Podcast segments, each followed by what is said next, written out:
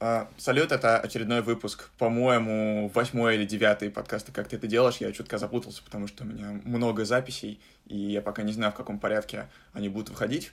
Uh, со мной сегодня Дима Черненьков, человек с большим опытом uh, записей, саморефлексии, человек, который анализирует мир вокруг себя и себя в этом мире. Мне очень интересно за этим наблюдать. Автор телеграм-канала. Дима, ты распыляешься? Дим, расскажи о себе, супер рад тебя видеть. Э, расскажи о себе, о том, чем ты занимаешься сейчас, какие у тебя основные сферы внимания, что для тебя сейчас важно, чтобы мы с тобой получше познакомились. Привет. Смотри, я учился на эконом-факе МГУ, выпустился 10 лет назад, ровненько. Сейчас я работаю в аудите и консалтинге в одной и той же компании уже много лет – занимаюсь такой специфической стороной деятельности, как страховое моделирование.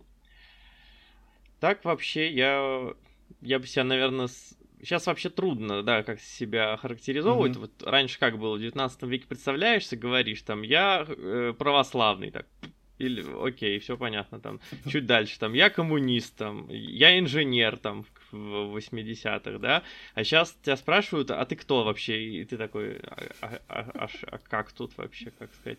Короче, я, наверное, mm-hmm. отчасти бы про себя сказал, что я семейный человек, у, меня жена, ребенок, собака, как какие-то такие, много каких-то домашних историй, много фокуса здесь. Как бы сейчас вот я последнее время пишу в телеграм-канал, еще я снимаю сейчас такой уже второй год документальное кино про себя, фильм года называется. То есть я каждый день чуть-чуть снимаю, там по mm-hmm. несколько секунд монтирую в какое-то такое Круто. видео. Вот. Ну и в принципе я сейчас как-то еще можно наверное, сказать, что я постоянно чего-то чему-то учусь новому. Вот я в прошлом году учился в Яндекс практикуме, закончил в декабре. В этом году я учусь э, в, шк- в школе системного менеджмента. Еще сейчас прохожу всякие курсы про управление продуктами. В общем, наверное, еще вот до этого там в предыдущие годы я на курсере проходил много разных курсов по разным темам. Ну, то есть вот как-то вот этот, наверное, еще фокус можно отметить. Угу. Ну, про, про то, как, как ты учишься, мы еще обязательно поговорим, потому что нам обоим эта тема явно интересна. Давай попробуем поговорить про твой путь, потому что ты сам говорил, что заканчивал универ 10 лет назад, и у тебя вот было какое-то образование там, а, когда ты а, выбирал направление, потом у тебя были какие-то карьерные решения, Расскажи, как ты, вот есть какая-то точка, где ты еще, тебе 18 лет, и ты вообще не знаешь, чем заниматься, э, ты пребываешь просто в полной неопределенности, есть какая-то точка, где ты сейчас, хотя, как ты совершенно справедливо сказал, довольно сложно сейчас э, э, несколькими словами объяснить, чем мы занимаемся в нашем многопрофильном мире. Мне для этого там, целый большой пост понадобился, чтобы рассказать про все, чем я занимаюсь, и типа, это правда такая вполне себе задачка. Вот, но все равно есть нынешняя точка, где у тебя уже есть карьерный опыт, э, какое-то намного более глубокое понимание жизни. Мы попробуем понять, что произошло между этими двумя точками, как ты вот в этом океане неопределенности принимал решения, выбирал, двигался, что тебе помогало. Рассказывай. Смотри, когда я выбирал, где учиться, я принимал решение очень смешным образом. Просто вот я с момента, как я себя помню, при выходе из моего дома я поворачивал голову налево и видел э, главное здание МГУ. Mm-hmm. То есть для меня было достаточно понятно, ну тут, тут близко, туда надо идти учиться. Вот. А когда я выбирал специальность, я в результате выбрал экономику, экономический факультет, потому что мне казалось, что это, с одной стороны, достаточно широкий спектр, ну, то есть вот сравнить там экономика и геология, например, да, то есть вот я не очень понимал, что там вообще можно в геологии разбираться, там 4-5 лет, вот. И экономика, она просто реально более широкого профиля, можно себя очень много где применить. Вот сейчас это последние годы это сильно произошло, например, с техническими математическими специальностями, да, а тогда вот мне экономика тоже казалась наиболее такой mm-hmm. многопрофильной. Ну, это просто я, откровенно говоря, не знал, чего хочу. Я учился в школе в лицейский класс у нас тоже были как бы с экономическим уклоном типа, но это такой тоже был очень условный уклон, я бы сказал. Mm-hmm. Ну и, наверное, как пример родителей до определенной степени повлиял. Вот. Поэтому я выбрал экономику, пошел учиться, чего-то учился, учился, учился. Так к концу особо ничего и не понял, э, на самом деле, что мне интересно. Но я помню, что в какой-то момент, когда там курсе на втором или на третьем после огромного количества всяких очень фундаментальных теоретических вещей появились какие-то супер прикладные истории типа теории статистики и бухгалтерского учета, как не смешно я помню, что мне это все даже очень понравилось, потому что наконец это какая-то, блин, конкретика, которую можно пощупать ручками, она понятна, что как. Вот. И я в результате стал специализироваться на учете. Тогда появилась недавно лаборатория международных стандартов финансовой отчетности. То есть это такой, мне тогда казалось, ну, такой бухучет, но более современный и более такой актуальный, типа. Вот, mm-hmm. я написал какие-то курсовые и диплом по этому делу. Потом я пошел постажировался несколько месяцев в Ernst Young. Э, стажировку я прошел, но мне не предложили ее продлить тогда. Для меня это был сильный удар на самом деле. Но сейчас я также понимаю, что ну и слава богу на самом деле. Mm-hmm. То есть впечатление я вполне себе получил от того, как там все происходит. Такая машинка по переработе очень дешевых человека, людей, человека-часы. Вот, и в целом, ну, как бы там а, конкретно в аудит, да, вот тот опыт, который я получил, он такой супер понятный, прозрачный, ты просто от самых базовых исходников как бы собираешь отчетность и смотришь, что все собралось как бы четенько. Mm-hmm. Вот. И потом я пошел вот в следующую компанию, это финансовые бухгалтерские консультанты, ФБК Гранд Тортон. И здесь я уже работаю очень давно, то есть скоро, по-моему, 9 лет. Mm. Какой-то... Там я тоже немножко как-то позанимался тем всяким подряд, потом просто попал к очень, очень хорошему руководителю, руководительнице вот в это узкое направление актуарного консалтинга страхового, и как-то поперло. То есть это был подходящий мне руководитель, мы хорошо общались, при том, что мы очень много работали тяжело, это местами было сильно даже тяжелее, чем в EY, как-то, все, как-то это было нормально, приятно. То есть я начал, у меня появлялись какие-то идеи, я начал развиваться, я начал уже тогда, вот после первого же рабочего сезона я занялся самообразованием, прошел несколько курсов, тогда еще в модном курсе при Бауманке специалист по э, Visual Basic, mm-hmm. и дальше занимался, начал заниматься автоматизациями каких-то наших процессов, mm-hmm. аналитики данных тогда, вот. Ну и как-то, наверное, вот я взял такой вектор, потом при- пришли на работу друзья, у нас получился Dream Team такой, и как-то mm-hmm. все завертелось, вот. Ну и вот, наверное, сейчас это я просто прихожу к той точке вот и с этим вектором, то есть с, вот, узкое направление, в котором я развиваюсь, все настроили, я начал как бы немножко идти вширь, такой T-shaped профиль какой-то формировать, заниматься какими продолжать заниматься цифровыми какими-то инициативами, типа вот сейчас мы там аналитику на Python, например, делаем и так далее. Вот, какая-то такая история. Угу. Слушай, можешь, я, я честно ничего в этом не понимаю, мне ужасно интересно, можешь максимально просто попытаться объяснить, что такое а, актуарный циф... А, а, вот, я даже произнести не могу. А, что такое актуарный страховой консалтинг? Я справился. Вот, потому что звучит максимально загадочно, но при этом очень интересно. Да, да, это, это такая история. Смотри, если супер коротко, есть какая-нибудь большая компания, там типа Алроса, я не знаю, которая рассказывает, которая своим работникам говорит, что вот если вы у нас поработаете до пенсии, то мы вам будем платить свою негосударственную пенсию в таком-то размере, например. Там, мы будем вам платить к юбилеям какие-нибудь, премии в зависимости от вашего стажа, там, там, и накладов, там, и так далее. То есть это вот финансовый соцпакет для удержания и поддержки как бы стабильности команд в таких больших организациях. И фишка в том, что просто если ты много чего наобещал, а компания у тебя большая, там больше там, 10, 20, 30 тысяч человек, там бывают же у нас огромные комплексы, типа Росатом, например. Вот. Это прям дофига денег на самом деле ты наобещал. Как бы, Мгм. И международный стандарт финансовой отчетности, и вследом уже сейчас и русский учет говорят, что как бы это такой специфический тип резерва, и нужно как-то в текущей отчетности отражать то, что ты наобещал, да, текущую стоимость present value.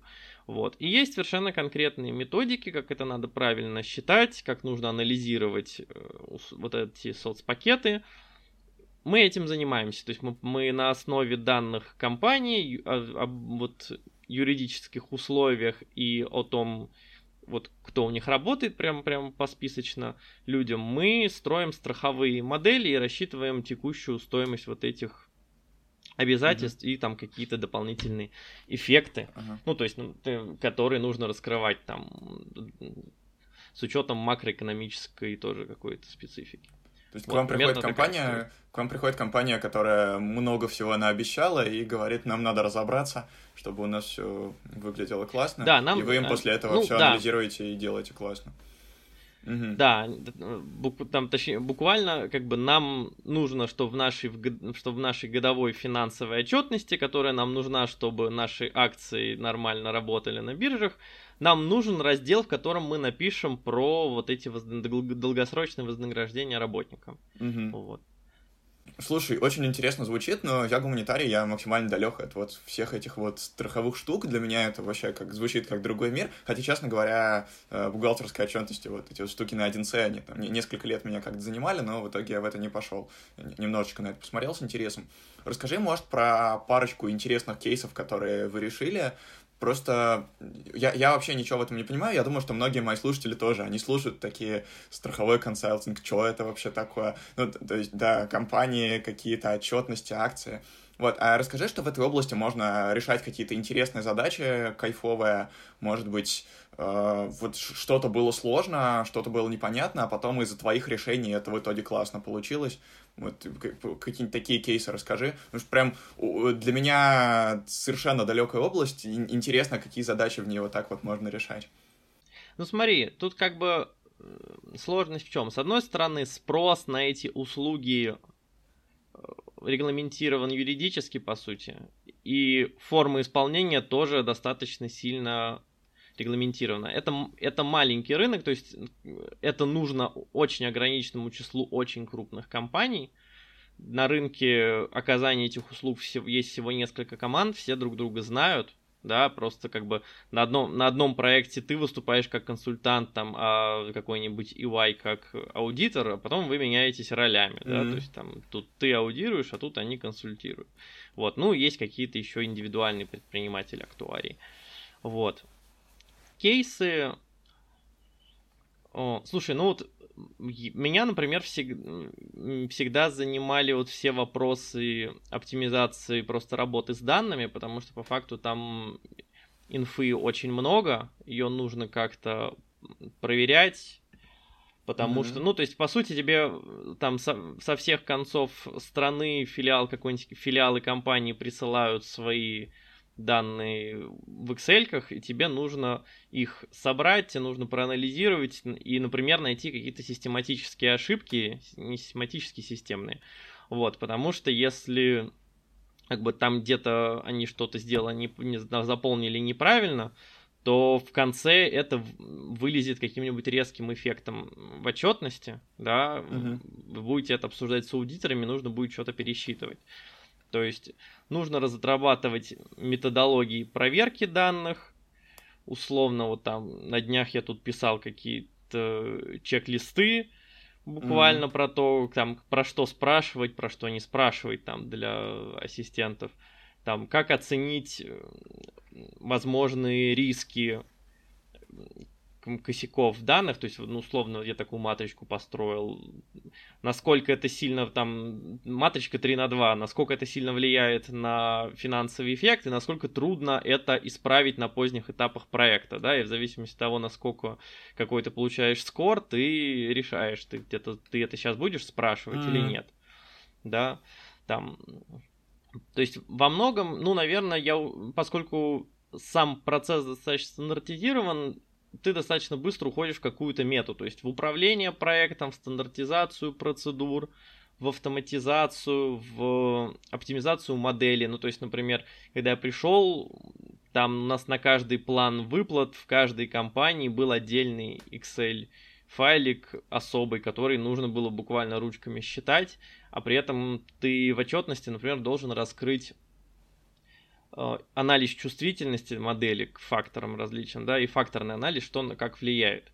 И это нужно было, ну, реально, ты просто меняешь параметры модели ручками, фиксируешь изменения результатов, да.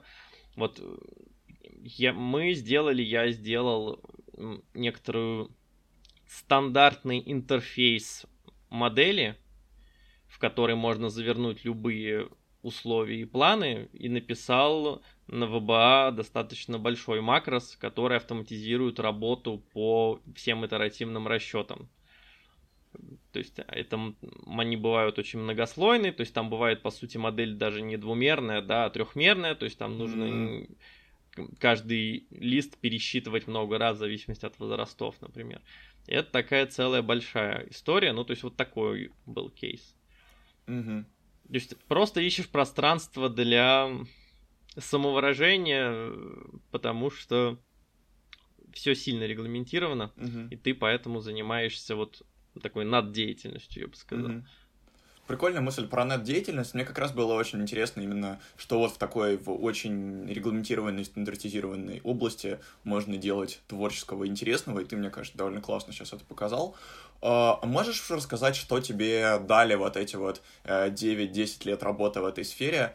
А, что, какие навыки, может быть, в тебе это смогло развить, за что ты благодарен этим девяти годам работы. Понятно, что помимо, помимо Dream Team, помимо э, достижений, которые есть, все-таки как тебя э, лично это развило? Ты знаешь, я бы сказал, что это создало для меня просто достаточно благоприятную среду, чтобы и научиться при необходимости интенсивно работать, то есть, ну, как финансовая отчетность, да, вся основная работа с ней приходится на первую, там, первую половину года, условно, там, с ноября по март-апрель, ну, май, mm-hmm. может быть. Потому что все выпускают свои годовые отчетности, они требуют больше всего силы времени, то есть там раз, много интенсивной работы, потом некотор... у нас наступает некоторый релакс в остальной части года, ну, то Сейчас есть там уже тоже есть ну, типа, да, то есть сейчас как бы сейчас квартальные полугодовые отчетности, но они не требуют так много сил. То есть раньше, сейчас это чуть меньше выражено, раньше было сильно выражено, что мы прямо упахивались в зимой, весной, и потом сначала выдыхали, а потом, собственно, искали так, как бы нам в следующем сезоне, типа, лучше все mm. сделать. Как бы, и вот наличие вот этого перепада, наверное, во многом определил наш вот этот курс, что мы постоянно занимались вот этими какими-то капитальными улучшениями, скажем так, процессов. Вот. Потому что, ну, для того, чтобы улучшить э, процессы деятельности, нужно из деятельности выйти, а если ты все, все время куда-то бежишь, то обычно только энтропия нарастает, по факту. Угу. О. Так вот, да, про про пространство для развития. Ну, то есть я... Это, это все мне давало некоторую устойчивость, достаточно широкий, на самом деле, спектр возможностей для развития в том плане, что ты, ну, ты развиваешься в ту сторону, что ты ведешь проект один, то есть ты должен не только там считать э, модельки, но ты должен писать письма, ты должен разговаривать там с финансовыми руководителями очень крупных корпораций периодически и много взаимодействовать с аудиторами и так далее. То есть на, до определенной степени ты все равно развиваешься как человек-оркестр, это прикольно. Ну mm-hmm. и у меня просто было, было время на то, чтобы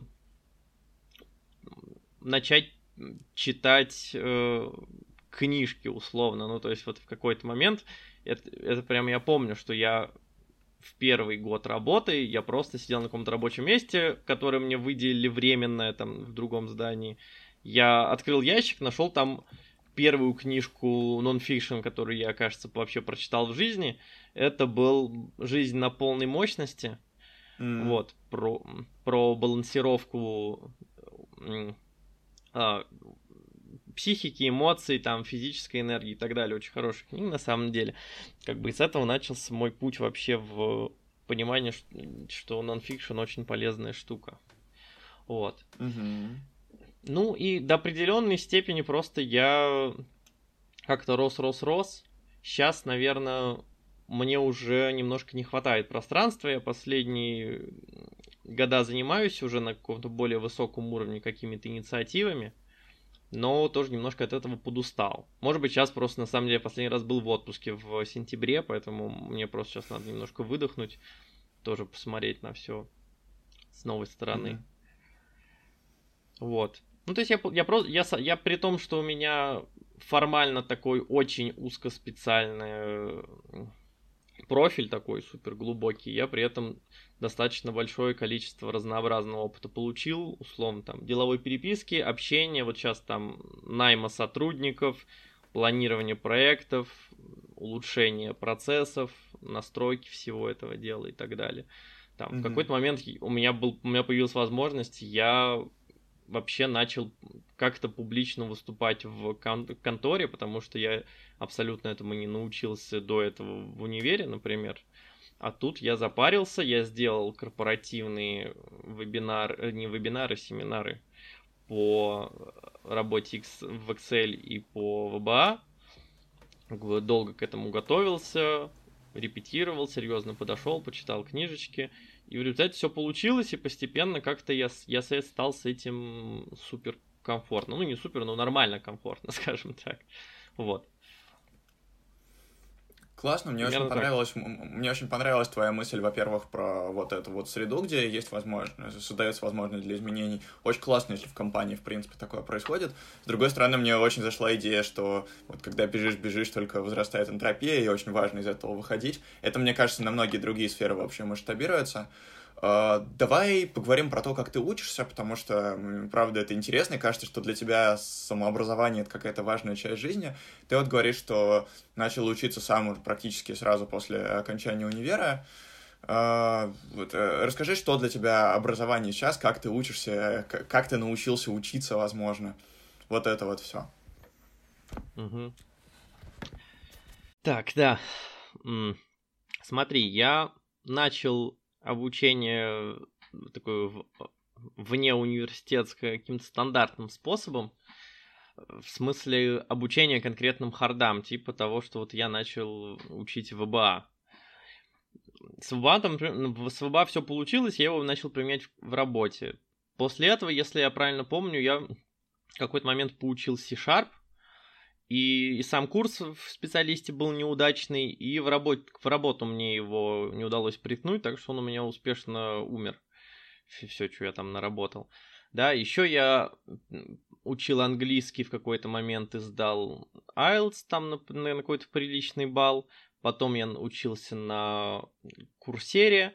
И вот, наверное, в этот момент, несмотря на то, что я там учил и тоже какие-то конкретные истории, например, там курс по тоже по аналитике данных, про построение моделей в Excel, SQL, визуализация данных и так далее. Это курс университета Дьюка, по-моему. Вот, я там впервые начал проходить курсы такие вот, тоже мета-уровня, я бы сказал. Прежде всего, это курс про Learning How to Learn, знаменитый достаточно. И вот в этот и вот в этот момент я обнаружил, что очень важно учиться вот этой всякой мете. Ее огромное количество, ты в принципе про нее не думаешь, но это то, что лучше всего капитализируется на самом деле по сравнению с какой-то конкретикой. И тут парадокс в том, что платят тебе условно за конкретику, да, но при этом именно вложение в мета-навыки типа вот эффективного обучения, скорочтения, умение кон- концентрироваться, там, работать по таймеру и так далее, вот это то, что все время с тобой может тебе приносить э, бенефиты вообще постоянно. И вот из последнего, наверное, я бы отметил курсы школы системного менеджмента. Мне не очень нравятся, я их могу смело рекомендовать. Там, прежде всего, вот есть курс образования для образованных, так называемое. Mm. Я его проходил, у меня было очень странное впечатление, потому что я, с одной стороны, типа 75%, 80% э, как-то дошел сам, но, извините, мне на это потребовалось самостоятельной работы лет 8. И это то, что я бы себе точно порекомендовал вот пройти первым делом. Мне очень там у него... Пон... Это автор курса Анатолий Левинчук. Мне очень понравилась вообще вот его концепция интеллекта как эффективности в научении различным классам задач. И то, что эта эффективность просто меряется затратами времени. И собственно, раз, развитие интеллекта такая ключевая история, которая тебе помогает эффективно осваивать mm-hmm. какие-то новые, например, прикладные вещи, за которые там тебе после этого будут платить. Так, какая у меня была следующая мысль? Ну и, наверное, вот какой-то, когда вот я реально для себя в 2012 году открыл научпоп, у меня в, в, в принципе в семье никто не читал научпоп, self-help и так далее. Ну, то есть мы читали худо... либо художественную литературу, либо, грубо говоря, там справочники по мат-анализу. Там у меня, у меня папа mm-hmm. мехмат заканчивал, например, да.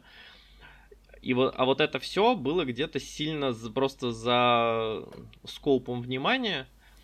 И когда я вообще обнаружил всю эту историю, оказалось, что там огромное количество очень полезного опыта сконцентрировано, который можно, ну, просто прочитать книжки и не собирать эти грабли самостоятельно, ну, или, по крайней мере, собирать грабли красиво, как в меме про mm-hmm. прыгание э, с граблями. Mm-hmm. Вот как вот какую-то такую я могу сейчас угу. историю рассказать про обучение. Uh, да, ну, мне очень понравилось вообще заход с мета-навыков, и ты много раз говорил уже вот за наши с тобой полчаса, что мы записываемся, ты uh, несколько раз говорил вот про мета-навыки, про мета-уровня, uh, и кажется, что это для тебя какая-то такая важная штука. Ты вот говорил, что этому тебя не научили в университете, этому и некоторым софт-скиллам, Расскажи, может быть, чего тебе не хватило в университетском образовании, какие навыки, а, вот про, про то, какие у тебя сейчас есть мета-навыки, мета-уровни, а, помимо тех, которые ты освоил недавно, благодаря чему ты вот с этого более высокого уровня организовываешь свою жизнь. Ты просто уже несколько раз говорил про то, что а, сейчас попробую интуитивно, интуитивно то, что я поймал, то для того, чтобы какой-то сделать важный шаг – надо как-то подняться на уровень выше. Вот э, расскажи, что для тебя вот, вот это вот метавидение, потому что мне жутко интересно. То, ну, я, конечно, слышал раньше этот метод, но этот метод, этот термин. Ну, как ты с этим работаешь? Может быть, какие у тебя сейчас есть э, навыки, вот эти вот мета, которыми ты постоянно пользуешься? О, ты знаешь, да, вот что мне это про университетское образование, я сейчас понимаю, что университет это такое промежуточная среда между школой, где, в принципе, нет никаких плохих последствий твоих действий, и реальной жизнью, где, в общем, прямая обратная связь тебя находит, ну, так философским образом. Это не значит, что тебе прям все люди сразу все правильно говорят, но в конечном итоге ты получишь то, что ты получишь, да.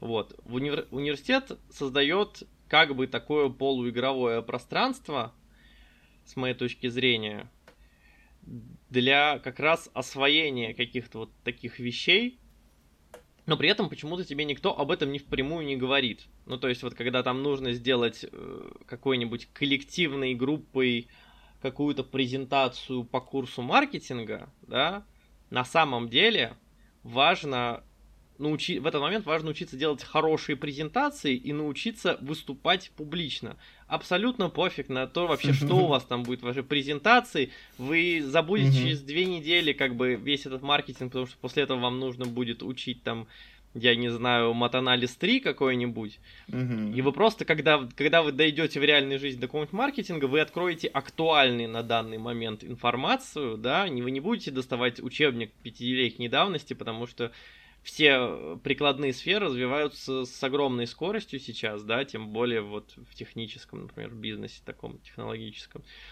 И в любом случае актуальным вещам ты будешь переучиваться, переучиваться, поэтому тебе нужно главный опыт, который ты должен получить в университете, собственно, на мой взгляд, это научиться учиться, научиться выступать, научиться общаться с людьми, научиться работать в команде и так далее. Ну, то есть я сейчас тоже нанимаю ребят, э, которые тоже там сейчас отучились свои 4-5 лет. Мне трудно вообще даже представить, сколько в них сейчас всего напихали. И мне абсолютно все равно, чего они напихали. То есть, когда есть... Ну, то есть, у нас есть там какой-то входные тестовые задания там в Excel и на питоне, да, но они не очень сложные. Потом мы встречаемся лично, я просто смотрю на этого человека, как бы как он, как он мыслит, как он э, разговаривает, как он угу. интерпретирует какие интерпретирует какие-то события, как он создает нарративы, и в принципе вот это какая-то последовательность последовательность мышления. То есть это сам, я смотрю на мышление и на интеллект. Мышление как на вот это то, то самое поведение интеллекта при встрече с незнакомым. То есть вот у меня было несколько, несколько кандидатов, которых мы не стали рассматривать, просто потому что когда, как только они встречаются с чем-то им непонятным, они, в принципе, теряются и ничего не делают. Да, то есть mm. они, не, они не могут погуглить, они, в принципе, даже не могут вчитаться и разобраться. Mm-hmm, и круто. это сразу как бы умножает на ноль всю, все практические как бы вещи, которые они научились, потому что они не научились каким-то вот этим ключевым метаисториям. Вот. Э, хочу сказать за себя, я заканчиваю универ в этом месяце, я, дай, дай бог там у меня сейчас все сложится. А, вот, и когда, как, когда я только пошел в универ, у меня сразу, там, ну, естественно, как, наверное, у всех пришло какое-то э, легкое разочарование во всем этом. Ты ожидал чего-то одного, а на самом деле что-то совсем другое. А, и я вообще там пару лет назад, когда я был на втором курсе, я вообще всем говорил, что не идите, это все ловушка, там вас ничему не научат, идите сразу работать. А сейчас я понимаю, что это правда такая ну, я, я бы сказал, что это какая-то песочница или площадка, на которой, правда, можно отточить очень многие важные навыки. Я смотрю сейчас на ребят, которые сразу после школы пошли работать, им, конечно, очень тяжело. Это, как, знаешь, ощущение, что э, я, я в детстве, когда ходил мимо детской площадки, там была такая футбольная коробка, где взрослые дядьки пинали мяч, они его так пинают со всей дури, типа, и мяч прям врезается в борт этой коробки, она вся дрожит. Вот, ощущение, что взрослая жизнь это вот где-то там, и перед тем, как идти туда, где взрослые дядьки пинают мяч со всей силы, очень хорошо все-таки поиграть в песочнице. Поэтому я очень рад, что у меня есть опыт с университетом, у, многих моих друзей. Вот на тех, у кого его не было, им, правда, на старте тяжело приходится. Они, конечно, тоже потом выравниваются, но есть ощущение, что вот это вот сложно. И очень важно, ты сказал про этот навык э, разбираться в чем-то непонятном. Сейчас, может быть, раскрою это поподробнее, как у тебя это работает, и как бы ты хотел, чтобы это работало у твоих сотрудников. Потому что у меня тоже было такое, что я привык каким-то определенным образом решать задачи, потом мне прилетает что-то непонятное, и меня это просто парализует, я не знаю, что делать. Я, конечно, у меня там уже есть какие-то отработанные методы, что, да, можно пойти погуглить, можно найти эксперта, с которым ты, которого ты это узнаешь, вот. Но как, по-твоему, должен работать вот этот вот навык э, работы с неопределенностью, работы с неизвестным, потому что это же на самом деле как раз он. Вот это вот все про хаос, который нас окружает, про работу с энтропией, оно на самом деле же все тут завязано, и интересно, как ты это видишь. Знаешь, я добавлю про университет и про работу. Я, я как-то об этом думал, мне, у меня есть гипотеза, что неплохо было бы, если бы у людей был условный gap year, в который они условно после школы могли бы там постажироваться где-нибудь годик, немножко посмотреть на во-первых, посмотреть на рабочую жизнь, во-вторых, реально пощупать что-то, куда они собираются идти работать, ну, в смысле уч- идти учиться, чтобы понять, насколько это им полезно, да, получить немножко пенделя от жизни, а потом уже пойти учиться. Мне, честно говоря, кажется, что вот это был бы на самом деле оптимальный вариант. То есть не сразу просто, да, без образования бросаться и, и тонуть там, типа, выплывешь mm-hmm. или нет, а немножко посмотреть, потом пойти с некоторым большим пониманием в эту самую такую песочницу и mm-hmm. там пожить. Вот. По поводу работы с неопределенностью. Слушай, ты знаешь, я думаю, что это достигается через практику исключительно. Но проблема в том, что должна быть отрефлексированная практика. Ну, то есть, чисто теоретически, университет так и, и создан. У тебя каждый э, условный семестр, да, несколько новых для тебя штуковин. Это, это некоторый конкретный фрейм, который начинается вот здесь, заканчивается вон там. Вообще-то есть там майлстоун совершенно конкретный, есть, есть определенные правила игры, которые тебе говорят. Но если ты не будешь про это думать про как серию экспериментов, да, и рефлек... именно подробно рефлектировать результаты, то ты получишь вот тот самый это 20-летний опыт, получен, повторенный одного года, повторенный 20 раз, да. Поэтому мне кажется, что лучше всего, безусловно, как бы, ну, университетская модель, в принципе, для этого подходит, да, но я бы еще развивал, собственно, умение рефлексировать и рассматривать учебные курсы именно как конкретные проекты, да, что ты, что получилось хорошо, что получилось не очень, как бы, что, что можно делать по-другому и так далее. Ну, то есть, буквально, не знаю, берешь любой скрипт ретроспективы из agile практик и просто сам собой последний курс анализируешь, да.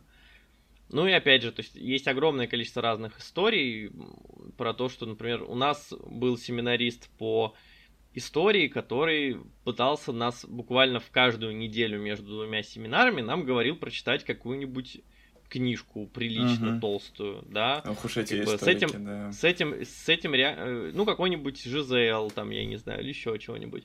Угу. С этим там условно справлялись пара особ, особенных гениев, а все остальные страдали от, от его насмешек. Он такой, он замечательный спец, но такой очень был ядовитый товарищ с чувством юмора. Вот, ну он и есть, я там даже вижу периодически его какие-то выступления. Вот. И вот тут, например, как бы можно было не просто страдать и стыдливо сидеть, потупив взор, что ты в очередной раз не прочитал, что он там тебе рекомендовал, а реально прочитать книжку про скорочтение, понять, что как там типа за 15 минут ознакомиться со структурой книги, книги, потом еще за полчаса понять, где что важное, потом пробежаться по условно первым предложениям, понять, что о чем, выписать несколько фактов и там условно потратив всего там полтора часа, наверное, всего на всю эту историю, да, потом королем блеснуть на этой теме. Но про это никто явно не говорит, да, это как каким-то магическим образом из эфира у тебя должно появиться, оно не появляется, в моем случае не появлялось, да, то есть, и это относится ко всему, да, и к тому, что для того, чтобы там публично выступить на этом самом презентации э, по маркетингу, ты не должен просто себя э, преодолевать, а ты должен пойти прочитать книжку про публичные выступления. То есть вот этой идеи тоже тогда у меня не было в голове. И никто про это... Я не помню, чтобы кто-то об этом говорил, да. И это про все так. То есть ты учиться можно тоже там, вы, вы, наставив себе какое-то расписание, там начертив какой-то график работы помидорками ритмично, чтобы как бы какое-то свое утомление регулировать и так далее. Вот, то есть учебная среда хорошая среда, но если она подкрепляется какими-то инструментами и методиками, про которые никто не говорит явно, и если тебе повезет, то ты откуда-то про это знаешь, или что-нибудь загуглил, или догадался, что это может быть все полезно. Я тогда просто не знал о том, что это в принципе есть, и что типа, а так можно было вообще. То есть, угу. как-то так.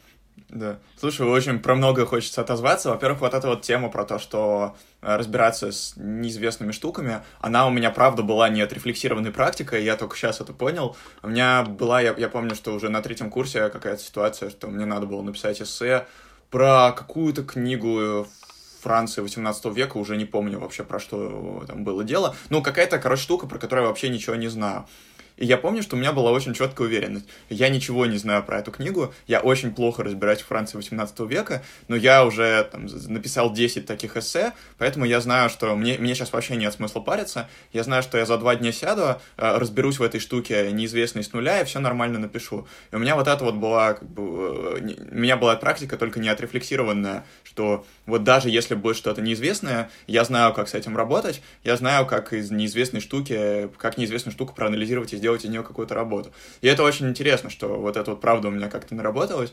А, с другой стороны, мне очень понравился сейчас твой подход про то, что стоит относиться к образованию как к серии экспериментов, такое как будто бы проектное мышление, потому что, в принципе, образование делает все, чтобы этого проектного мышления ну, не возникло. То есть у меня все эти курсы, не знаю, они как-то сливаются воедино, я никогда не мыслил так, что какая-то, какой-то отдельный предмет — это проект, не связанный со всем остальным, и что там можно какие-то эксперименты делать. То есть это, опять же, не было на отрефлексированном уровне, но, ребят, если вы сейчас учитесь, э, мне кажется, что попробовать относиться э, к образованию как к серии экспериментов, это очень крутой подход.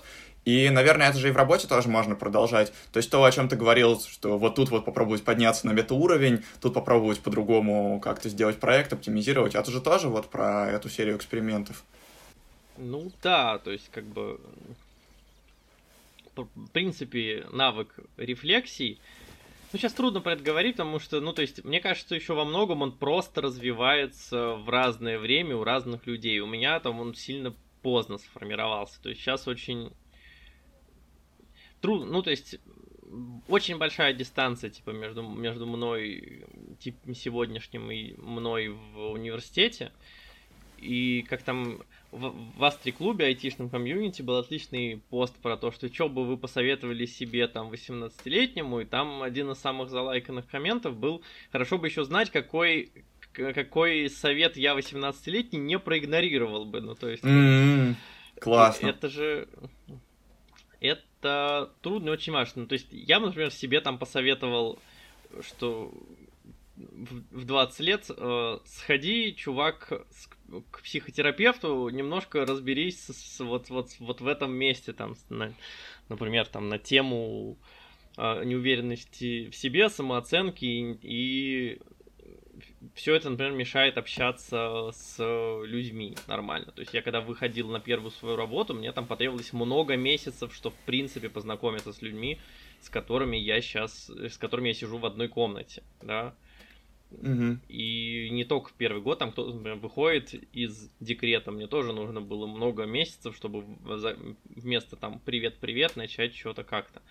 Сейчас я постепенно просто очень медленной, аккуратненькой практикой себя вывел вот в, в текущее состояние, когда я знакомлюсь там с несколькими новыми людьми в месяц. В большинстве случаев сам как бы инициирую эту историю. Мы там встречаемся, разговариваем, там какие-то налаживаем связи и так далее. Это навык, это тоже как бы дисциплина тренируемая. Просто нужно плавно себя по этому треку как-то вести. Мне, я помню, во многом помог формат рандом кофе, потому что в нем тебя система матчит с человеком, который уже согласился с кем-то новым для себя встретиться и поговорить. Это как бы сразу снимает какой-то первичный барьер, да, и снимает с тебя вот эту какую-то нагрузку. Тебе, ну, меньше боишься, что тебе откажут или что-то грубо тебе скажут и так далее. Вот. Потому что сейчас, в принципе, вот люди крайне редко как-то негативно реагируют, там 80% случаев, типа, е, давай, типа, погнали. Угу. Вот. Да.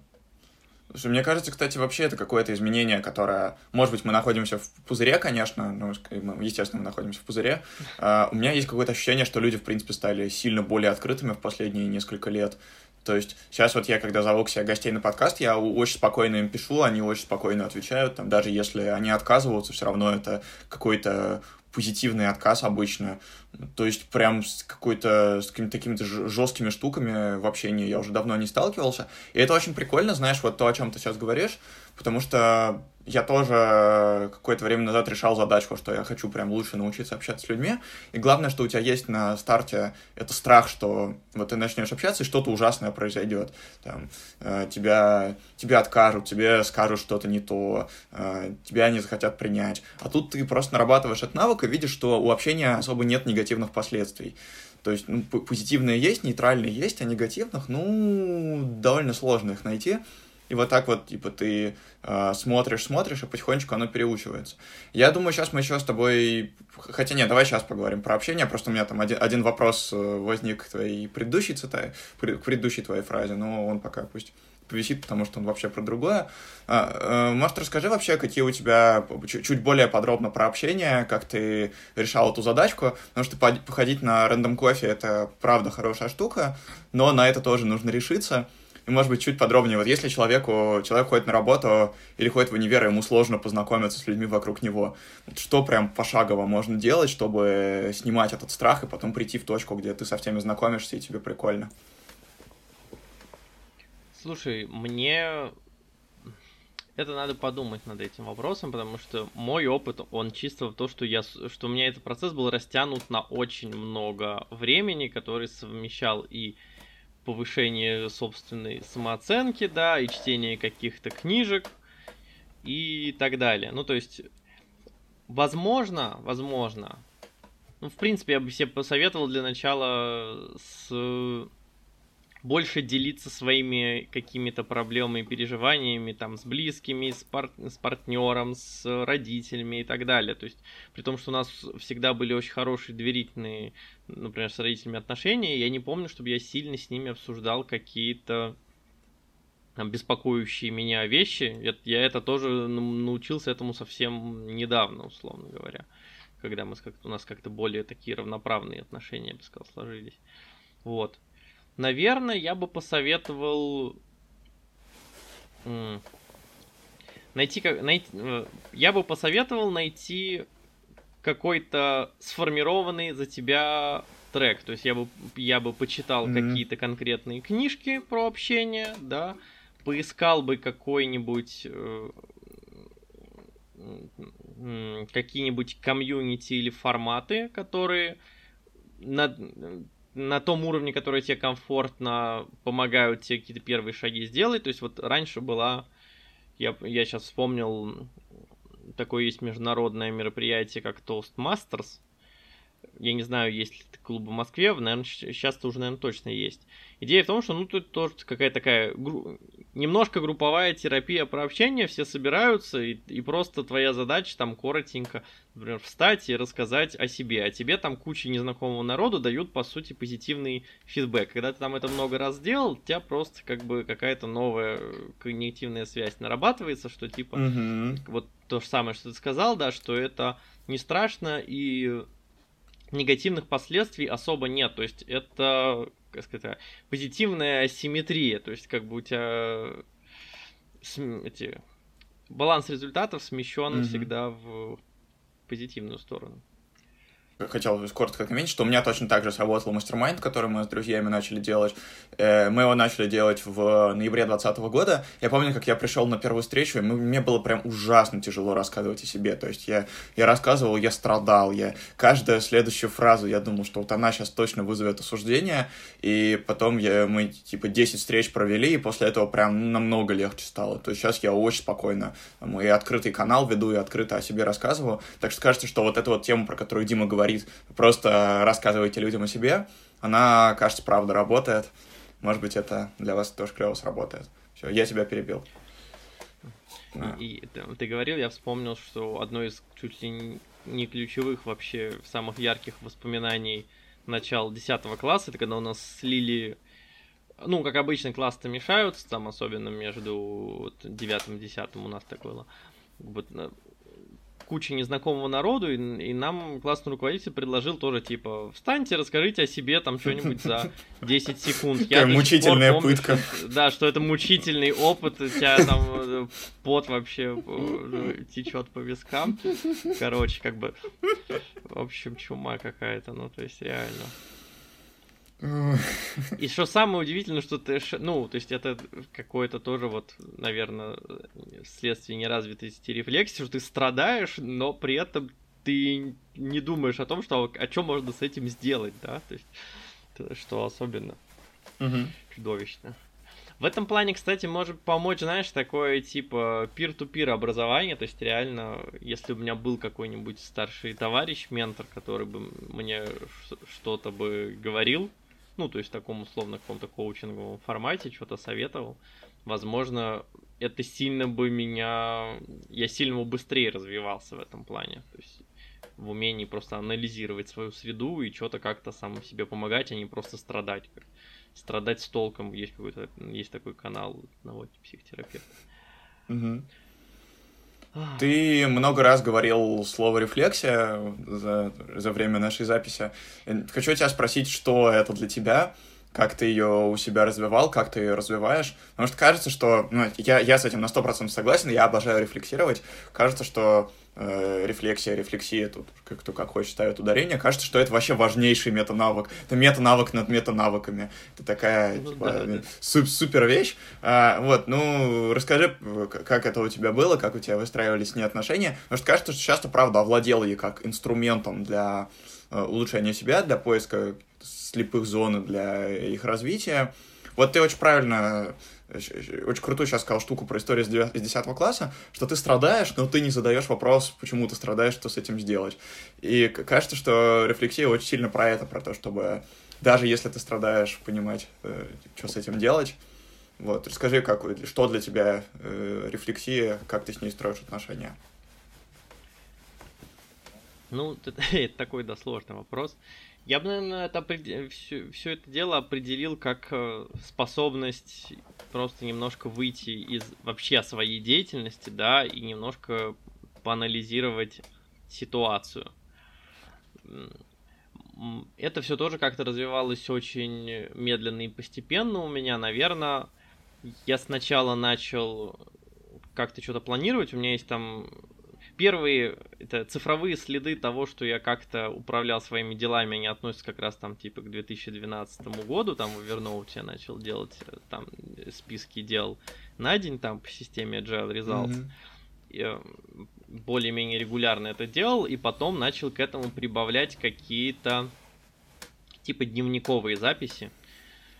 И, наверное, это, это был какой-то вот первый толчок, но при этом это тоже у меня происходило очень медленно. Я сейчас вот, ну, во-первых, я в принципе не открываю свои старые дневники почти никогда, потому что это странно, с одной стороны странно, с другой стороны бессмысленно, mm-hmm. потому что я, например, именно что описывал какие-то события в основном. Ну, то есть вот есть хорошая книжка «Дневник как путь к себе», я ее прочитал уже там сильно позже, опять же, она описывает разные способы того, как можно вести дневник. И вот условно вот э, по-моему, это называется капсула времени, когда ты просто реально описываешь, что было сегодня, как там какой-нибудь Толстой пис... Э, у себя писал какие-нибудь мемуары.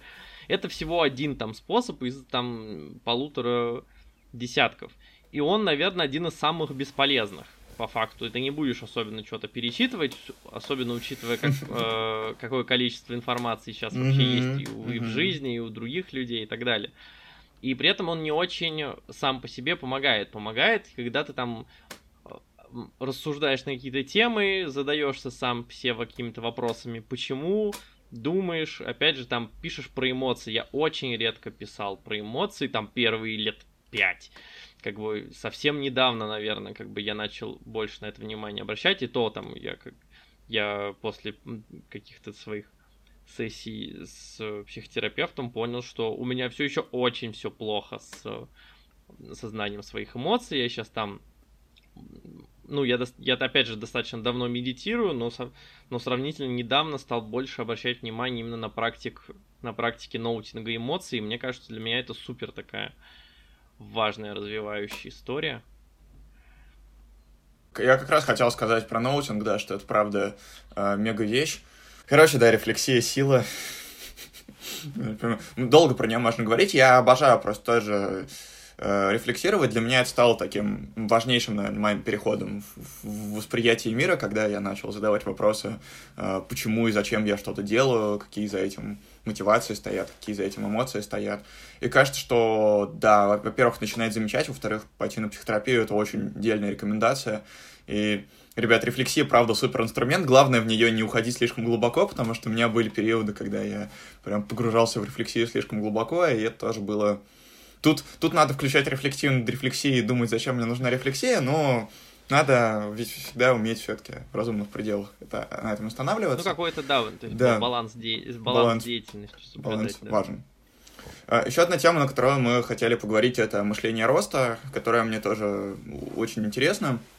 Ты говорил о том, что оно у тебя начало развиваться, когда ты из школы перешел в университет, когда у тебя сильно более сложные задачки получи, появились перед тобой, это все перестало получаться само собой, и приходилось прям типа, делать установку на то, чтобы э, развиваться, развиваться, догонять, догонять, и э, пришлось сильно ускориться. Расскажи, как, как у тебя сейчас в жизни это проявляется, может быть, дай какие-то рекомендации, ну, вообще расскажи, что такое мышление роста, может быть, какие-то рекомендации ребятам, которые хотят его развить, тоже, как это можно делать. Нет, смотри, все на самом деле было гораздо более мрачно, чем ты сейчас описал. Вот. А мышление, от установка на рост, установка на данность, это концепции, которые предложила Кэрол Дуик. Это она наиболее известна книгой, по-моему, называется «Гибкое сознание». Там новый подход к развитию детей и взрослых, что ли, что-то такое. Вот.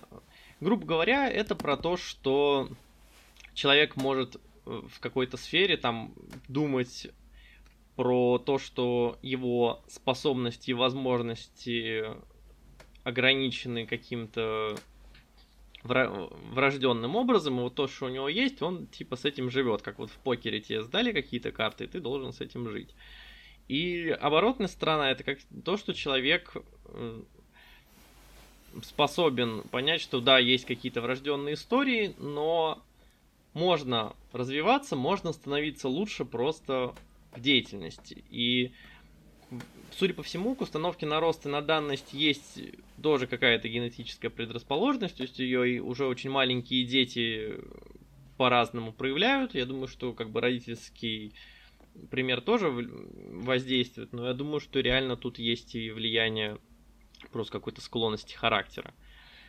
И проблема с установки на данность в том, что сложность задач по жизни растет бесконечно, и ты, как бы, какой бы ты ни был гений по природе, ты обязательно уткнешься в какой-то момент в потолок, и дальше ты будешь всю жизнь прикидываться, что тебе, значит, достался флеш-рояль в этом самом покере, хотя там у тебя вонючая пара десяток вообще.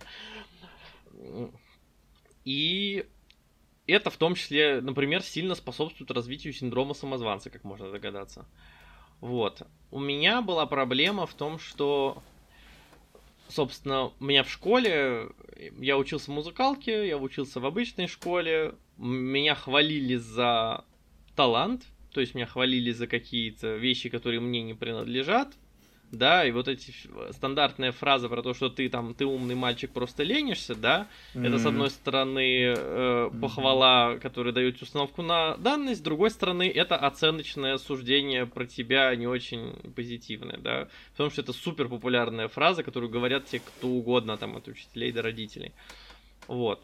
И то есть и в школе тебе дается все легко достаточно, все неплохо, живешь себе припеваючи. Потом ты приходишь в университет, и в моем случае я оказался в сильно такой в сильно интенсивной среде, куда там съехались супер э, крутые ребята и талантливые, и просто уже сильно поработавшие над собой, да, там олимпиадники, там российского уровня, mm-hmm. там лучшие в своих городах, в своих областях и так далее, и ты тут такой, как бы.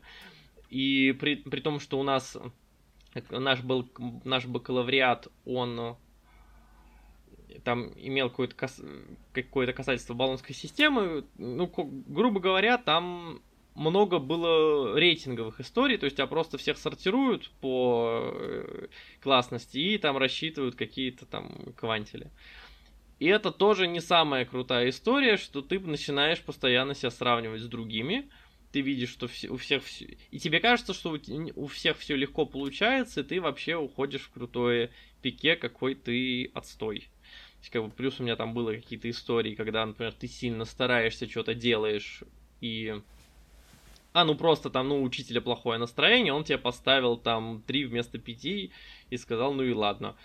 Как бы, и в этот момент, если ты такой впечатлительный товарищ, как я, ты думаешь, что что-то как-то, что бы я ни делал, ничего не получается. Как бы, так зачем тогда прикладывать усилия? Я буду просто реализовывать вот тот генетический потенциал, который у меня есть. Я буду там вкладывать эффективный минимум усилий для того, чтобы просто продолжать учиться, да. И я на этом спокойненько выехал, я закончил университет, все нормально. Но я, собственно, не научился прикладывать усилия, и, собственно, этой самой установки на рост в университете я не освоил. Я тогда, в принципе, даже не знал, что это такое. Я прочитал об этом там сильно позже, обна... и такой, господи, так вот в чем дело, типа.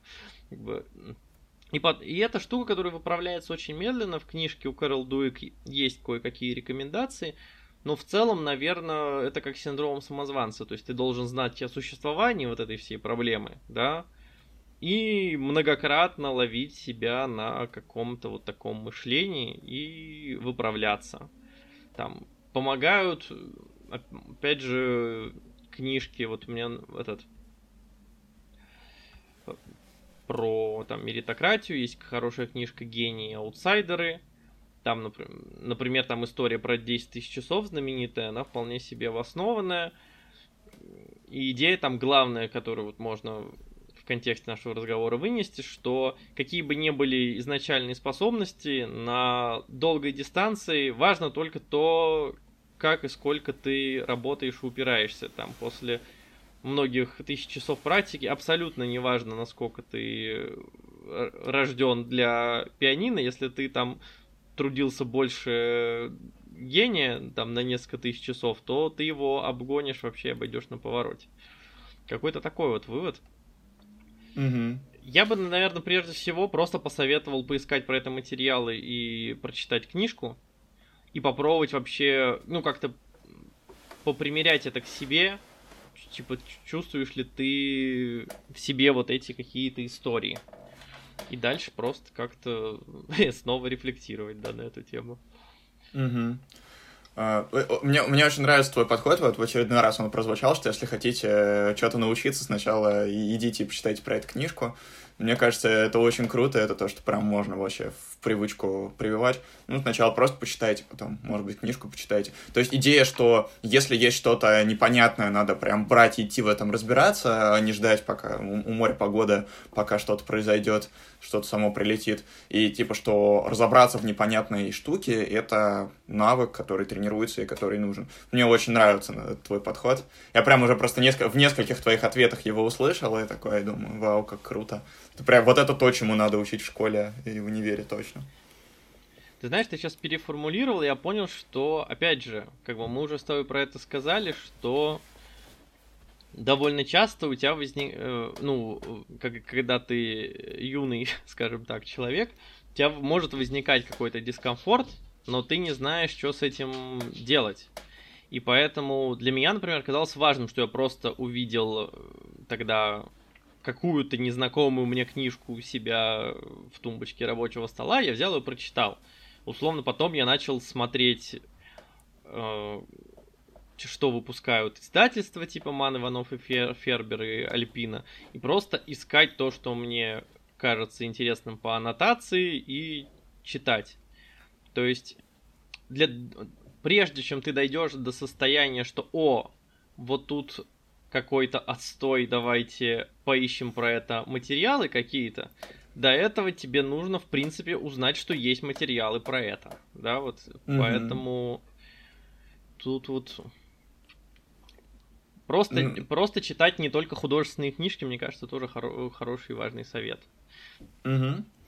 О, кстати, раз уж мы вышли сейчас на эту тему, а расскажи вообще про книжки, которые на тебя повлияли. Ты уже несколько раз упоминал некоторые книги, и, ну, по-моему, ты говорил, что ты стараешься много регулярно читать, и чем раньше ты бы это начал, тем, возможно, лучше бы это было. Может быть, там топ-3, топ-5, может быть, не топ, а просто какая-то типа, более мета-штука про книги, на которые тебя повлияли, которые ты, может быть, тоже посоветуешь всем прочитать, потому что они какие-то очень важные и какие-то важные штуки затрагивают. Слушай, смотри, я, я до сих пор, например, не, не написал ничего похожего в своем канале, потому что это такая супер объемная тема, и вообще трудно что-то выделить одно. То есть многие ребята, например, очень рекомендуют Гарри Поттер и методы рационального мышления. Да, я прочитал один том из трех. В целом мне все было знакомо. Однажды я прочитаю вторую и третью, но в принципе как бы...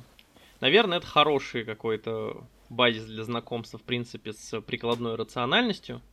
Но мне, например, по-своему гораздо больше зашла книга Канемана про «Думай медленно, решай быстро». Mm-hmm. Наверное, это одна из таких Великая очень книга. важных.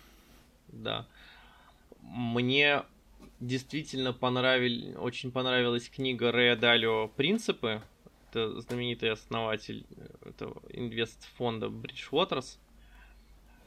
Она очень сложная и глубокая. Мне, я ее даже купил в результате бумажной тамин. У меня не очень много бумажных книг.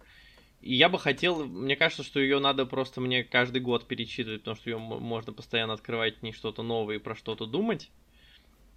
Как бы сильно, мне кажется, тоже мне оказалось, оказало впечатление. Еще бы, наверное, так на вскидку я вспоминаю книги Максима Дорофеева про джедайские техники, mm-hmm. путь джедая. Это, это, это такой хороший базис про какую-то эффективную работу и продуктивность. Важной для меня еще была книга про силу воли Кейли МакГонигал, по-моему, автор. Mm-hmm. Да. Вот, то есть это тоже для меня сильно был новый взгляд, в принципе, на какие-то такие mm-hmm. несформулированные вещи про себя. Это, и это первый раз, когда вообще в жизни я задумался, что, может быть, если что-то там, что я что-то не делаю, это не потому, что я ужасная тряпка, а потому, а потому что так сложились условия, или условно там не, у тебя не хватает витамина D, или ты не выспался и так далее. Да, то есть это, это самая первая была ласточка, наверное, для меня про то, что хоть за что-то снять с себя ответственность и, и перестать на себя клеить ярлыки. Но это тоже супер длинная дорога, я по ней только начал на самом деле идти. Как бы mm-hmm. и еще много работы mm-hmm. впереди. Понимаю, а... это сложная штука. И тут, тут я хочу сказать от себя, что, ребят, может оказаться, что для вас э, слишком сложно начать читать книги. Это может быть. То есть я сам сейчас, э, я, я сам стал сильно меньше читать, когда я пошел в универ, и у меня так сейчас все очень сильно волнами. Сейчас я два месяца читаю одну книгу «12 правил жизни, Джордана Питерсона». Она прекрасная, э, ну, просто надо реально садиться и заставлять себя читать. И у нас сейчас еще из-за информационного перегруза очень так, очень сложно сконцентрировать внимание на чем-то долгое время. Поэтому, если вдруг э, если вдруг у вас не получается читать книги, план Б, э, слушайте подкасты, смотрите видео на темы, которые туда более-менее соотносятся, и рано или поздно вас просто приведет к той книге, которая даст ответы на вопросы, потому что ну, в книге все-таки высокий порог входа, и у меня с... С какой же книгой так у меня это было? Ну, с какими-то книгами точно было так, что я вроде бы... Ну, например, с 12 правилами жизни, кстати, было примерно так же, что я вроде я долго собираюсь почитать, а, ну, прям и вообще нет мотивации. Вообще, ну, то, то есть, вроде надо бы, но а тут я смотрю несколько подкастов, и там люди говорят созвучные вещи, говорят, что вот, чтобы в этом лучше разобраться, посмотрите эту книгу. И тогда у меня мотивация поднимается, поднимается, и поднимается в какой-то момент до достаточного уровня, что я уже э, все, раз уже столько людей про это сказали, я хочу увидеть, что там, и э, я хочу обратиться к первоисточнику, поэтому я открываю книгу и начинаю ее читать. Ну, это весь мой пламенный спич к тому, что читать, право, читать сложно, и наш мир делает все, чтобы мы читали меньше сейчас. Поэтому это такое, такая борьба с энтропией сложная, и мы с вами в этом пути, в этой борьбе. Да, это очень хорошая рекомендация, действительно, потому что огромное количество специально обученных людей, которые получают за это деньги, хотят, чтобы мы проводили больше времени в соцсетях, например, да. И я бы еще добавил, что, наверное, стоит подумать про свой контекст, да, потому что я, например, откровенно меньше стал читать после того, как мы ушли на удаленку, потому что я просто всегда читал по дороге на работу и по дороге с работы. Всегда. То есть у меня еще был всегда mm-hmm. дополнительный час чтения. Сейчас этот час уходит там на какие-то домашние дела, э, или там работу начать пораньше, или еще что-то. Да, я, например, в какой-то момент открыл для себя аудиокниги, там сначала художественные, потом не художественные, потому что у меня есть собака, я каждый день там по часу гуляю, и для меня это стал тоже очень важный формат. Потом я научился слушать там на скорости в 2, там 2х, там, например, и это тоже как бы сильно мне все ускорило. То есть я бы, ну, еще важно всегда поработать с тем, как вы что-то делаете, и сделать так, как, чтобы себе было удобно. Там, завести mm-hmm. привычку, там, например, читать в одно и то же время дома, или читать в транспорте, или слушать там книги или подкасты во время какой-то прогулки и так далее. Когда все это поставлено на рельсы, это сильно проще. Да? То есть просто нужно заранее тоже об этом немножко подумать. Мне очень понравился сейчас твой заход, что если вам что-то сложно делать, подумайте, как помочь себе, чтобы стало проще. Это такая вещь, такой взгляд, который дает рефлексия, но он на самом деле э, для тебя он кажется, наверное, уже очевидным, э, но вообще он такой супер неочевидный, и это классная как раз такая настройка, которую можно сделать. Ой, последняя тема, на которую я хотел поговорить, про рациональность. Ты несколько раз э, говорил тоже слово рациональности и сказал, что вот книга привела тебя к прикладной рациональности. Тут я хочу на нее посмотреть под двумя углами, послушать э, твое мнение. Во-первых, э, советы для рациональных ребят, как вообще, как и что делать, потому что кажется, что ты всегда был достаточно рациональным, Э, кажется, что рациональность, ну, какая-то такая штука, которая всегда была с тобой, и я это тоже понимаю, у меня тоже. Э, я всегда думал, что это супер-мега круто, а потом в какой-то момент начал понимать, что есть что-то за границами рациональности, и там тоже интересно, и там, на самом деле, какая-то большая сфера. Ну, вот, как, как эмоции, это пример приводил. Эмоции — это нерациональная штука, но на них очень важно обращать внимание. Поэтому, с одной стороны, интересно послушать твой взгляд, на что важно обратить вот рациональным ребятам, которые классно как-то организовали свою жизнь с точки зрения эффективности, но чувствуют, что чего-то не хватает. И с другой стороны, наоборот, кому нужна эта прикладная рациональность, у кого его нет, каким это может быть инструментом. Слушай, мне довольно сложно что-то добавить к тому, что ты уже сейчас сказал. Я не спец, я мало читаю. Ну, то есть есть там портал Less Wrong, например, да, есть те самые Гарри Поттер и методы рационального мышления, есть сообщество скептиков, есть подкасты этому посвященные, там, Скептиконь, например, есть э, хороший подкаст, который я доначу, который называется Крит Мышь, про критическое мышление. А, слушай, прикладная рациональность и критическое мышление это примерно одно и то же, да? Ну да, то есть как бы это все, mm-hmm. это некоторый комплекс, да, то есть на самом деле это все про, и, ну если начать разбираться, оказывается, что это все про м, интеллект стек, да, как это называет Левинчук, и просто про способы эффективного мышления. Прикладная рациональность это другое слово для в целом развития интеллект, непротиворечивого интеллекта, который последовательный, логичный и так далее. То есть это там это то же самое, что, грубо говоря, системное мышление, да, вычислительное мышление, эффективные коммуникации, антологика, то есть все вот эти все истории про методологическое мастерство в мышлении, в умении думать. То есть это оно может разви разных источниках называться разными словами. Там разные комьюнити могут заниматься этим под разным углом. Но, в принципе, это все сводится к тому, что развивать умение мыслить корректно. Да? Про эмоции ты все правильно сказал. Эмоции действительно помог... помогают принимать решения. И действительно, если человек, который пытается упираться исключительно на рациональность, он очень быстро окажется в, просто в аналитическом параличе. То есть он... Мы, кстати, по... мы, кстати, делали подкаст с ребятами именно на тему принятия решений. И мы там говорили тоже про эмоции и, по... и про рацию и так далее. Это было забавно. Но в целом, Наверное, основная история снова это про то, чтобы развивать интеллект и развивать мышление как вид деятельности. То есть, условно, ты можешь э, такие две параллельные истории. То есть ты развиваешь какой-то деятельностный кругозор, понимание там, как работает предпринимательство, как работают инженерные профессии в твоей области специфические, как работает менеджмент, потому что менеджмент плюс-минус везде, как бы это некоторая одинаковая история, да. И отдельно вс- все истории про то, что Левинчук называет собранность, это умение концентрироваться, это умение ставить цели, да, там совмещать работу и личную жизнь, заниматься там своим физическим и психическим здоровьем, брать на ответственность за свою жизнь, рефлексировать э, и получаемые результаты и управлять каким-то процессом и так далее. Вот, то есть вот это жизненное мастерство, вот это, оно складывается из вот этих э, компонентов, по сути. Слушай, Sorry, кучу всего я... ты полезного сказал, как раз вот сейчас прям. Э, и, и именно в последнюю минуту я, я прямо ее потом на записи переслушаю, что-нибудь там для себя повыписываю, потому что кажется, что ты много прикольных штук упомянул. Слушай, еще не могу не спросить, э, когда ты рассказывал про то, как принимаешь сотрудников на работу, ты сказал, что тебе важно понять, как человек думает.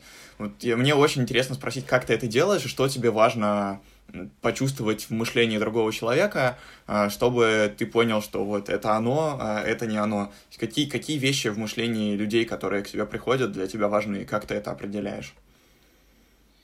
Знаешь, мне нравится максимум, которая звучит как э, «не пишешь, не думаешь». То есть первое, что это то, как человек выражает свои мысли письменно.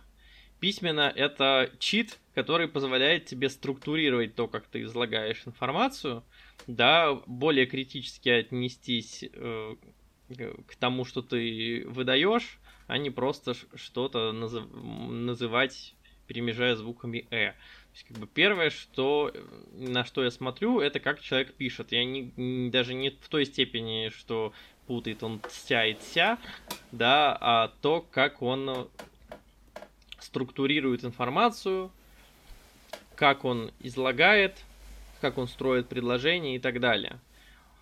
Это, для меня вот то, как у человека построена письменная речь, это первый, так, первая такая вот э, ласточка мышления. Еще, наверное, знаешь, вот как, когда ты разговариваешь с человеком, я, например, обращаю внимание вообще на то, вот как человек движется по, скажем, такому спектру мышления. То есть, условно, если представить себе, что с одной стороны такие модели и абстракции, а с другой стороны нарратив. Как он умеет вообще переходить от одного к другому. Ну, то есть он рассказывает какой-нибудь условно конкретный нарратив из своей жизни, потом хопа и смещается по этому спектру мышления и создает какую-то агрегацию, то есть там конкретно, ну, грубо говоря, например, чему он научился. То есть не то, что он просто пересказал, как он где-то стажировался, да, а он сначала рассказал какой-то нарратив, а потом построил некоторую более абстрактную модель, эти данные как-то обработал, да, вышел на какой-то более высокий уровень и что-то изложил. Если как бы я вижу, что человек может это сделать, это тоже для меня сразу какой-то признак, да. Есть какие-то базовые тоже вещи из серии, там, насколько человек, в принципе, например, владеет эмоциями и способен, например, воспринимать критику к своей работе, если она там правильно сформулирована. Понятное дело, что это две стороны. Вот тут для танга нужны двое, нужно уметь давать людям обратную связь там и как-то критиковать. И нужно уметь тоже принимать критику и обратную связь. И если человек этого не умеет и очень быстро выходит в эмоции, то, конечно, ты как бы это для тебя звоночек, что ты не, наш... не подобрал как-то к человеку ключи. Но и надо сказать, что это, блин, проблема, потому что это во многом обесценивает все эти, там, например, хардовые конкретные навыки, которые у человека есть, потому что он просто не может теперь что-то начать делать по-другому, mm-hmm. если это требуется. И это, блин, проблема. Ну, то есть там да, да, да. Я пока ты думаешь дальше, я уже откомментирую последнее. Для меня это просто штука, которую я активно решаю. А, раньше у меня было очень сложно с критикой, и как раз когда я... Ну, нормальная рабочая ситуация, когда ты предлагаешь какое-то решение, тебе говорят, что нужно это решение по-другому сделать. Совершенно нормальная ситуация. Вот, и раньше мне просто... Ну, возможно, у меня есть какие-то штуки, связанные с критикой, которые из-за этого начинали болеть, и я так фигак и навешиваю на начальника, который мне говорит, переделай вот это вот, какие-нибудь проекции э, людей с детства, которые мне что-то такое говорили, во мне поднимаются эмоции в этот момент. Я вообще ничего не могу после этого рационального делать. Вот, и именно работа с этой штукой, она очень помогла как раз. И она, правда, очень важна в работе, вот это вот умение принимать критику и в связи с этим как-то модифицировать свои решения, это супер важно, и это реально более того. То есть, ну, тут и психотерапия помогает, и некоторые другие штуки. Это как один из примеров того, как работа с эмоциями может быть очень важна для работы. Мне просто прям откликнулось, когда ты сказал. Я вспомнил, что есть такой очень хороший пример. Мне он понравился. Это как раз в подкасте легко просто и подкаст, по-моему, Сергей Жданов про это говорил, что у него есть такой метод, что он когда условно получает какую-нибудь обратную связь, да, для него тяжелую эмоционально, да, ну или сам что-то понял тоже, что такое напряженное. Он, грубо говоря, выписывает это на бумажку, сворачивает бумажку, откладывает ее в сторону, там и уходит условно на сутки там кричать, орать, там, чесать бороду и так далее. Ну, то есть не пытаться вообще что-либо действовать, как-либо действовать сразу после получения, потому что ты совершенно точно как бы на эмоциях, ты даже если ты там типа хорошо себя контролируешь. И что и что-то в этот момент делать. То есть потом чуть-чуть там чуть-чуть ты остыл, возвращаешься и более просто спокойным образом на это смотришь. То есть взять какую-то паузу. Мне кажется, что это такой достаточно простой, при условии, что там конкретная рабочая ситуация это позволяет, ну, чаще она позволяет, чем нет, как бы, и при этом как-то сразу может им проблему вот с э, интенсивностью переживаемых эмоций как-то немножко отодвинуть на задний план. Надо будет в следующий mm-hmm. раз тоже самому попробовать. Я знаю, что вспомнил? Я, когда я учился в Яндекс практикуме, я там есть важный такой момент, когда ты задаешь проекты, конкретные совершенно, ну, то есть это прям кейсы такие около рабочие, которые за тобой проверяет там действующий специалист по аналитике и потом пишет тебе обратную связь, замечания и так далее. Я сильно привык к тому, что у меня почти все получается с первого раза. Ну, во-первых, потому что я такой человек с большим опытом, во-вторых, я там просто, просто молодец. Пытаюсь что-то все хорошо делать. Вот. И поэтому на меня, на меня сильное воздействие оказывало там те несколько случаев, когда мне прям возвращали проект на доработку.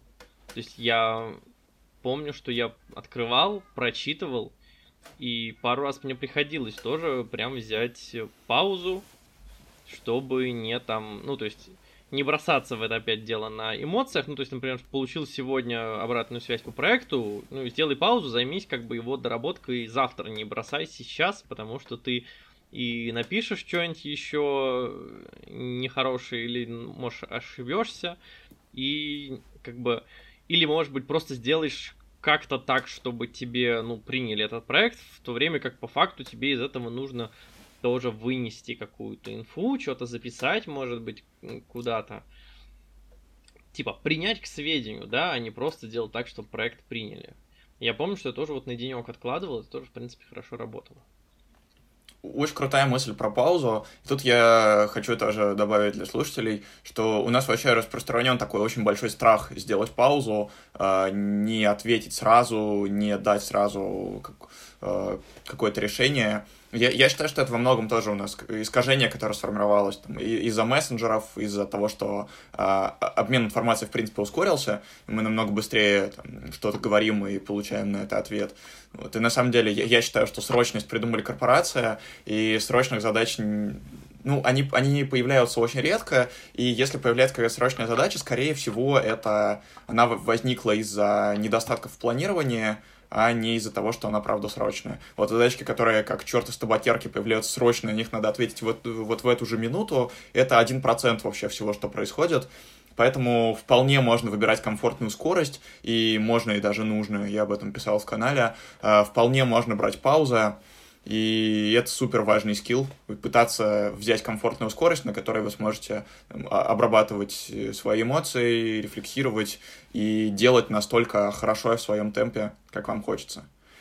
Э, это очень хороший point, ты совершенно прав. Я это заодно порекомендуем еще одну книгу. Это Марк Фостер, э, Форстер «Сделай это завтра». Это тоже очень хорошая книга по тайм-менеджменту и вообще управлению задачами, меня вообще достаточно трудно чем-то в этой сфере удивить, но я пару лет назад ее прочитал, и она такая очень, очень сильная книжка. И вот он там писал именно про срочность, именно вот то, что ты сейчас сказал, что есть, безусловно, вещи срочные по своей природе, типа пожара или того, что там сильно резко ухудшилось состояние пациента в больнице. И это но... из энтропии возникает, то есть мы тоже в этом не виноваты. Да, как бы. Виновата. Но в большинстве случаев э, срочные задачи, они появились из несрочных, которые долго откладывали. Причем, как mm-hmm. бы во многих случаях это откладывали не на твоей стороне, например. Или ты сам действительно долго откладывал, пока, значит, не пришел панический монстр какой-то, чтобы ты, типа, взялся за это mm-hmm. дело. Поэтому срочность, да, это очень, как бы, относительная история. И как раз, если у вас очень много срочных задач, вообще э, мыло, вспененные лбы и много беготни, это, скорее всего, именно признак э, плохой организации процессов, а ничего бы то ни было еще. Реальный, реальная сроч... Ну, очень много срочности, да, это проблемы с э, планированием. Совершенно точно. Слушай, ну вот я сейчас вспомнил только еще одну, наверное, такую очень банальную вещь, да, я, по-моему, тоже тебе про это писал, что э, я бы хотел, чтобы вот когда вы, у меня в университете там после второго курса закончилась физкультура, я быстренько бы занялся каким-нибудь mm-hmm. э, физкультурным хобби, которое бы меня сильно зацепило, потому что, ну, то есть у меня были какие-то вещи, да, там я, например, я, я там катался на роликах, например, но это было не очень интенсивно, да, а реально в этом спорт супер важная штука, как бы это он эффективнее антидепрессантов, это поддержка здоровья, mm-hmm. это как бы, поддержание реально тонуса. То есть я, например, обращаю внимание, что если там я по какой-то причине делаю перерыв в там пару недель в своих тренировках, я себя хуже чувствую, у меня меньше реально энергии что-то делать. Это супер как бы контринтуитивная идея, но это было и раньше, при том, что вот как до того, как до всей карантинной истории, когда я ездил на работу в офис, я утром ходил в спортзал типа к 7 утра, там, там поднимал железо, а потом ехал на работу. При этом и у меня эти дни были обычно эффективнее и веселее, и я еще и себя лучше себя чувствовал просто в эмоциональном плане, потому что ты приехал на работу, а у тебя уже день длинный, и ты много чего уже хорошего успел сделать со своей жизнью. Как бы я пережил там некоторое, некоторое количество лет проблем там с э, лишним весом, именно потому что как бы ты просто когда ты перестаешь быть подростком, который может очень долго жрать и ничего с тобой не происходит, да, когда ты сформировался, а потом у тебя раз спорт заканчивается, принудительный в силу, отсутствия, в силу образования, да, как бы тебе нужно, короче, продолжать двигаться, а не садиться за комп на 100% своего времени. Спорт mm-hmm. это хорошо. Если вы ненавидите спорт, это как бы просто нужно найти что-то, что вас радует. Mm-hmm. Благо, сейчас, опять же, такое количество всего есть, там, скалолазание, болдеринг, там, блин, огромное количество всего. Просто, чтобы что-то, чтобы все перепробовать, нужно очень много времени. Как бы я уверен, что можно что-нибудь найти, что-то себе по кайфу. То есть совершенно не обязательно я, я тоже, знаешь, я научился, типа, подтягиваться лет в 28, например, сам там, или в 27. Mm-hmm. Как бы, и это нормально. Вообще, это тоже про, к вопросу о том, почему, почему этому не учат в школе, да, то есть а, учат только молча сносить ежели на физкультуре, без того, чтобы учить тебя, как бы, спортом заниматься э, по кайфу. Как бы... Mm-hmm. Вот. Как, какой-то да. такой месседж. Супер откликается. Я сейчас тоже в поиске своего спорта. Я вот пару раз ходил в бассейн, мне, в принципе, понравилось. А, тут еще есть просто такое... Э, э, ребят, если вам кажется, что спорт — это глупость, а спорт — это очень рациональная штука. Она, э, правда, очень рациональная и, правда, очень полезная. У меня просто очень долго было расслоение между как бы, интеллектуальным трудом и телом. Я довольно долго думал, что вот я работаю в интеллектуальной сфере, я работаю мозгом, а тело — это какая-то штука, которую там, периодически надо кормить, выкладывать спать, но вообще, что там с ним происходит, это совершенно все равно. А тут я с удивлением понял, ну, как бы это в целом логично, но, но это надо на своем опыте прочувствовать, что от моего физического состояния очень сильно зависит качество моей работы, очень сильно зависит э, качество жизни, качество решений, которые я принимаю. Поэтому спорт и в целом внимание к телу — это очень рациональная штука, на самом деле, и просто стоит ее, может быть, считать еще одним фактором, который может улучшить качество жизни, а он правда улучшает. Это Дима сто процентов сказал, я с ним абсолютно согласен, что это Да, слушай, я, я, зага- я заготовил словосочетание качества жизни, но ты его сам сказал, и я просто подписываюсь под этим, это все так и есть, да.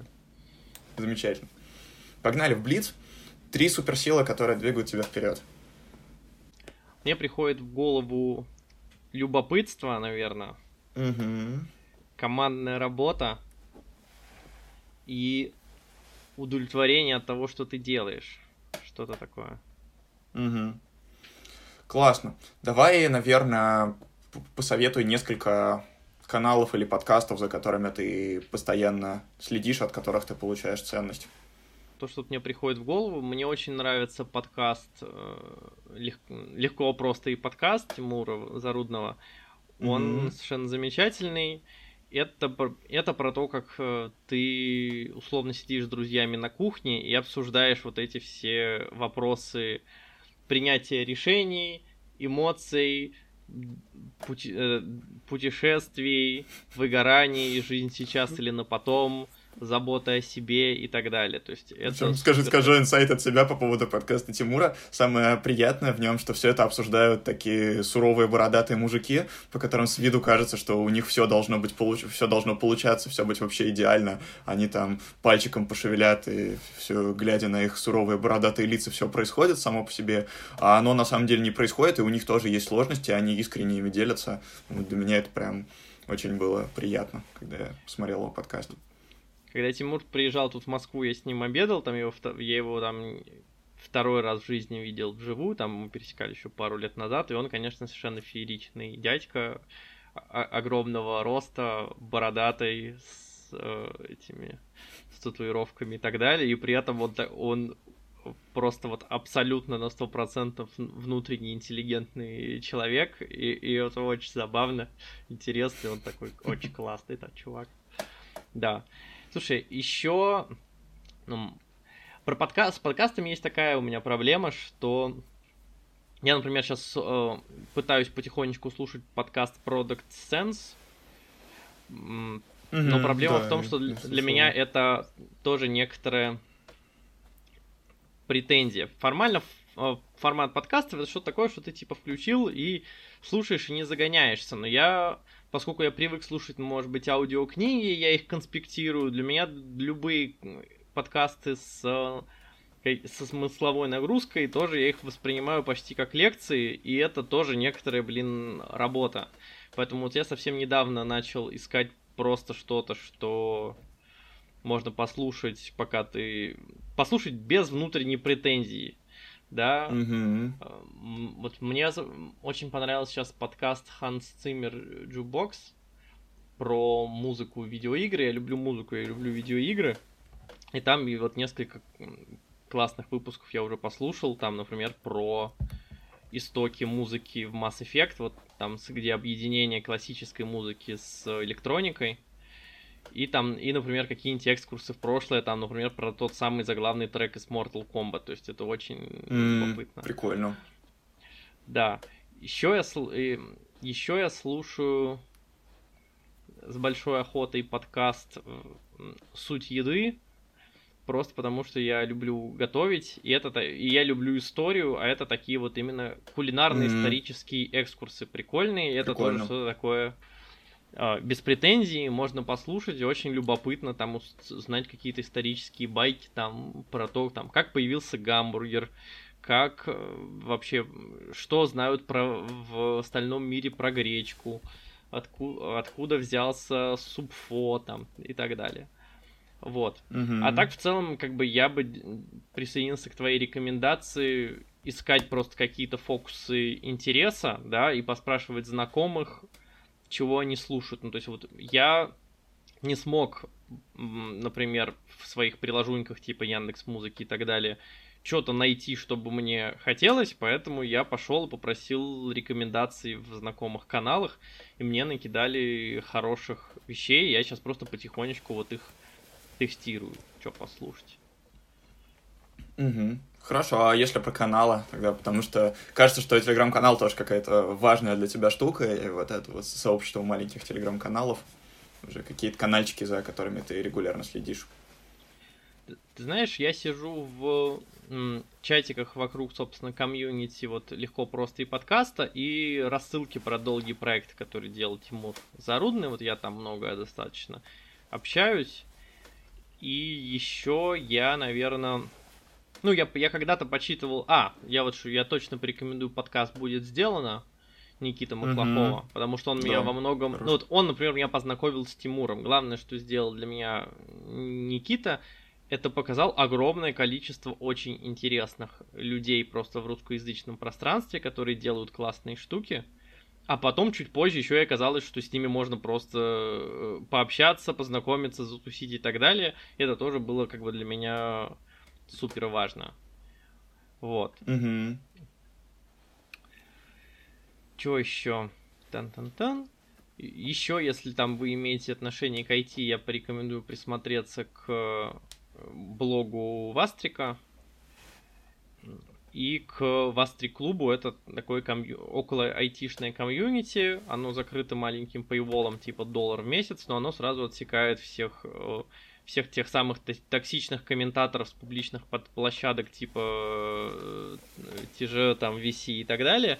И та- там жесткая модерация, сохраняется прикольная концентрация чуваков. Тоже как бы я рекомендую попробовать. Мгм. Так, так в целом у меня огромное количество каналов, но почти все они в в заглушках. То есть у меня, у меня и- я могу еще, наверное, порекомендовать. Мгм. И чего-то еще. All You Need is a Book. Мне нравится под- этот Мгм. канал про книги. Хорошо. Вот. Мой следующий вопрос как раз будет про игры. Расскажи про любимую игру и почему. Слушай, это...